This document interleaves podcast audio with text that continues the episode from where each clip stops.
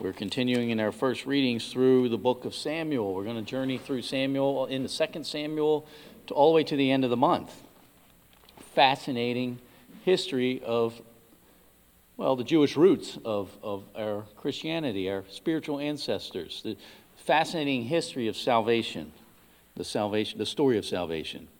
The Israelites were defeated yesterday, we heard, by the Philistines. Well, what happened there? We'll get to that. Eli, the priest, had two sons. Remember the calling of Samuel a few days ago, young Samuel.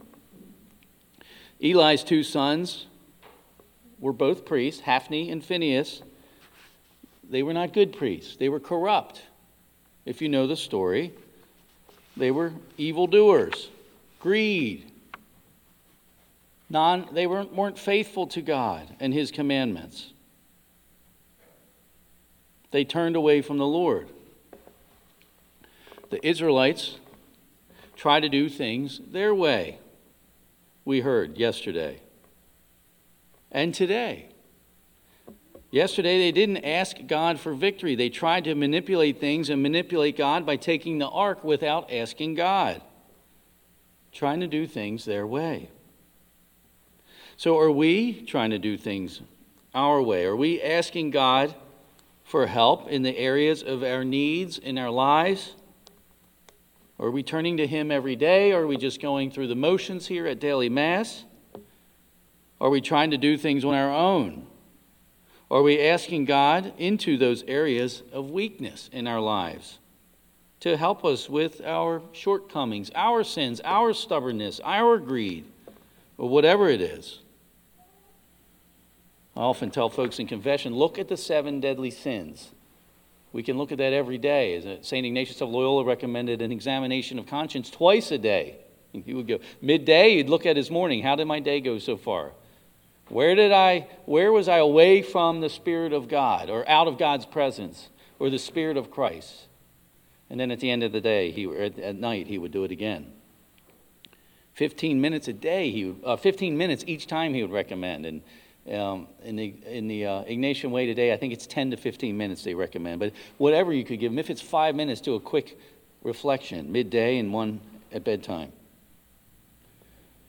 The paralytic today knows that he can't do anything. He has to depend on God. He can't be healed without Jesus, and he takes his needs to Jesus. Yes, his friends help him. Their faith is strong. They believe in Jesus. They take their needs to Jesus. They don't try to do things on their own. So we are here beginning uh, our the the we are beginning new, our new ordinary time, and we believers are now reminded of the urgent need we have of a sincere and personal encounter with Jesus Christ, the all-merciful Lord. Today we're, I'm option, doing an optional Mass of various needs and occasions for the forgiveness of sins. So if you follow along the prayers, they're a little different today from the first uh, week of Ordinary Time. We It's a Friday. We um, we need, we all need God's mercy. We all need to turn to him every day, the all-merciful Lord. In this liturgical time, he urges us neither to slacken our pace nor to neglect the necessary forgiveness he offers all of us in his dwelling, the church.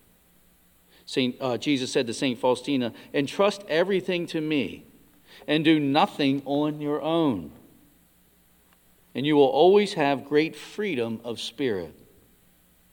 No circumstances or events will ever be able to upset you. Entrust everything to me.